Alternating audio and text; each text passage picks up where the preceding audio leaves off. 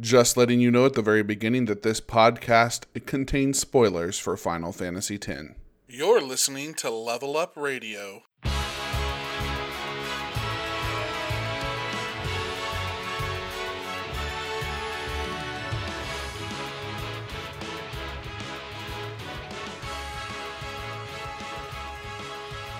Final Fantasy X is an epic journey.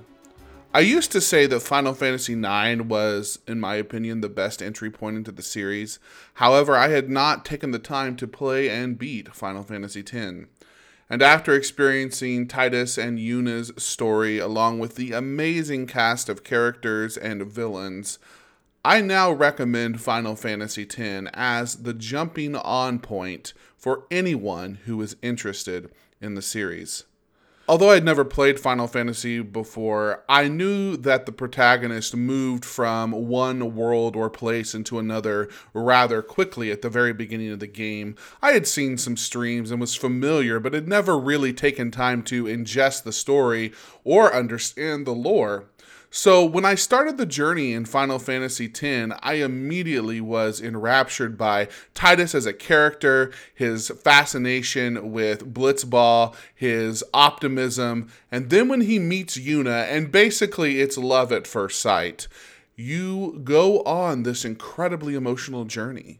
As you go with her and her other guardian companions on this summoning pilgrimage moving from one temple to the next, one challenge to the next, one boss to the next, building camaraderie, building friendship, and then all of a sudden he finds out that the summoner's pilgrimage will end with the death of the summoner he and Yuna were already madly in love. It's obvious at this point that that is where the game directors wanted you to be and feel.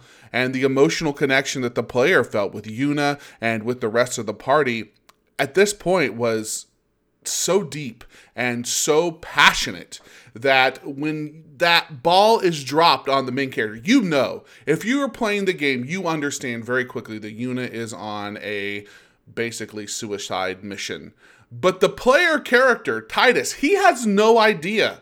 And so when that bomb is dropped on him, although you already knew it was already obvious, you feel the pain and the torment that he was going through. Tidus very quickly becomes committed to find another alternative, something that will replace the final summoning, to find some sort of reason or some sort of way that Yuna does not have to die. The emotional payoffs in this game are absolutely fantastic. It truly is a love story, a story of friendship, a drama, a mystery, all of these different pieces, in my opinion, make this one of the best games I have ever played in my entire life. What Square Enix attempted and, in my opinion, succeeded to do is unbelievable, considering that this game first came out on the PlayStation 2.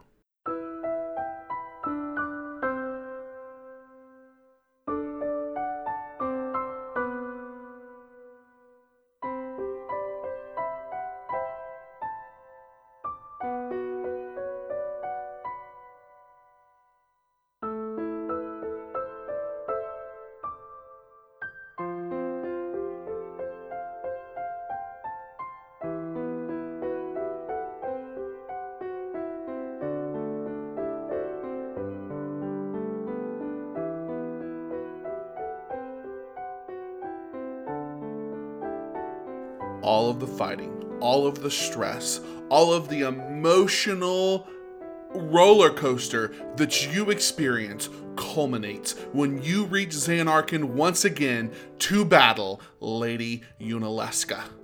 And it is what I want to talk about for the rest of this podcast today. How the battles in this game are just as much of an emotional payoff as the story itself. You have fought countless times at this point. You have summoned aeons, you have used Lulu's magic, you have stolen, you have broken armor, darkened the ability of enemies to be able to hit you well with Wakka. You have done all the things. You've cast Hasten and Haste and Cure and Curaga so many times at this point. And you are so frustrated with Lady Yunalesca and her choice to take you down and the dialogue that you are given by her that when that battle starts and that epic soundtrack begins, you have everybody's overdrive limits ready to go, and you are ready to lay the smackdown. And I remember it was Lulu up first in my very first battle against Lady Yunalesca, and I said, Hey, I know what I'm gonna do. I've got Lulu's overdrive. I'm gonna cast Demi as many times as I can and just start whittling down her health. So I go, and I get the best overdrive with Lulu I have ever had. I get up to 10, and the Demi starts boom, immune, boom, immune, boom, immune. Seven more times, nothing happens. On the very first battle against Lady Yunalesca, I use all my Aeons and I get her to her final form where she absolutely kicks my butt. What makes it so frustrating and so difficult is that you are so emotionally involved with saving Yuna. It is this battle that is going to determine whether or not Yuna lives or Yuna dies. Defeating Lady Yunalesca is what will end the summoning cycle, the calm cycle, and force the party to find a brand new solution to defeat Sin. So as you are going and desperately trying to defeat Lady Yunalesca, what you are actually presented with is a very unique puzzle. The battle itself starts pretty traditional.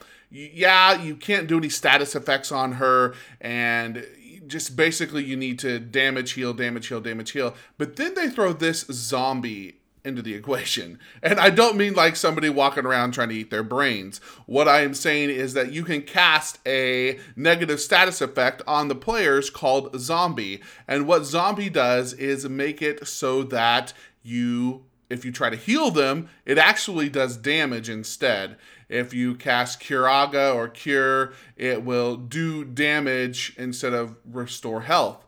You can't use potions, you can't use items, you can't use anything except for something that will fix that zombie, which is holy water, actually. You get heavily involved in this cycle of trying to cure the zombie, increase hit points, and just try to do any damage to Lady Yunalesca. You can only have three party members on the field at a time, so what you end up doing is only maybe damaging with one person sometimes. And the battle just turns into this frustration and you get all of your party members ready to go. None of them have zombie. You're getting some hits in, and then all of a sudden, she throws another twist at you.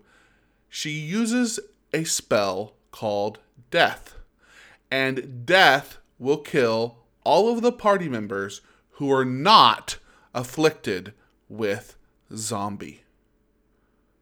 Blew my mind here I am thinking I'm finally conquering this zombie cycle, only to find out that I have to survive within being cursed by zombie to do anything.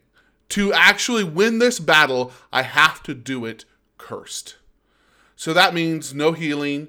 That means no regen. That means not a lot of things that I traditionally would need to do in the battle. And as I was running up against this over and over again and just honestly growing incredibly frustrated by this battle against Lady Yunalesca, I realized that the entire spiral of Spira and the way it's presented is all about death and how you are trying to take Spira out of this death cycle.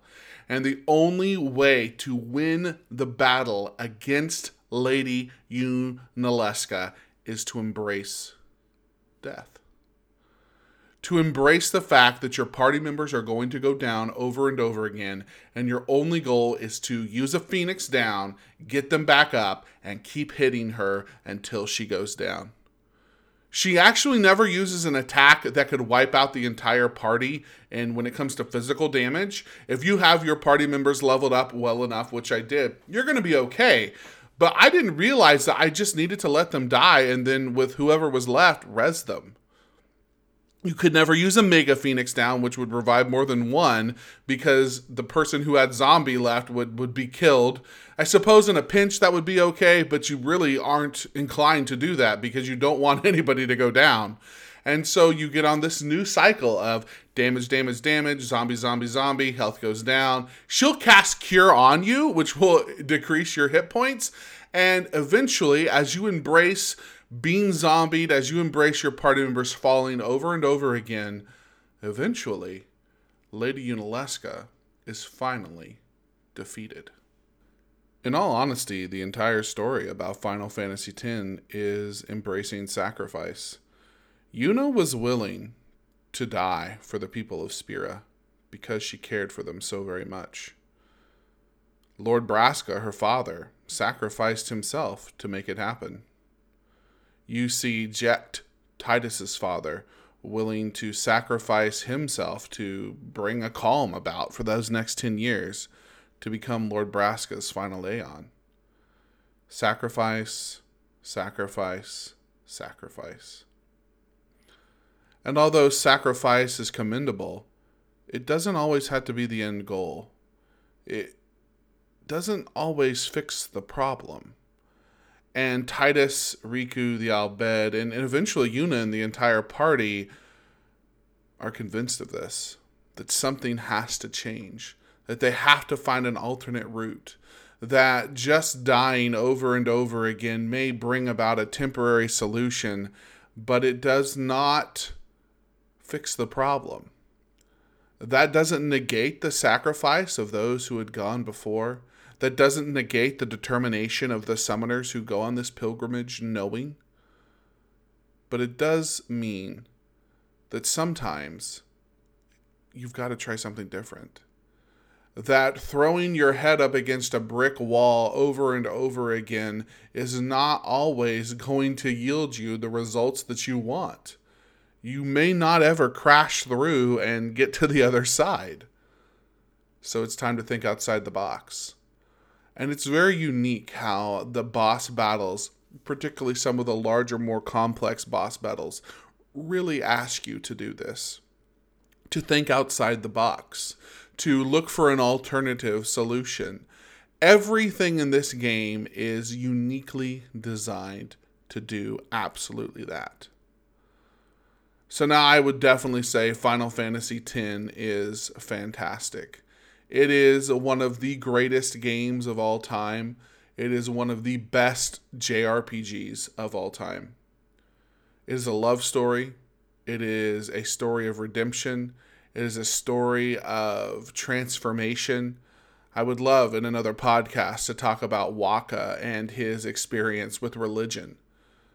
But Final Fantasy X, you should play it. I really recommend it for people who even may not be super into JRPGs, but you're sort of interested. The battle system moves quick, it's all very easy to understand. The systems aren't complicated at all, and it's just a lot of fun to play. The remastered versions on the Switch, the Xbox One, and the PS4 and the PS3 are beautiful to look at, fun to play. Yeah, the voice acting feels a little awkward from time to time but all the emotional payoff and all the fun is there for you. Thank you for listening to Level Up Radio. We'll see you next time.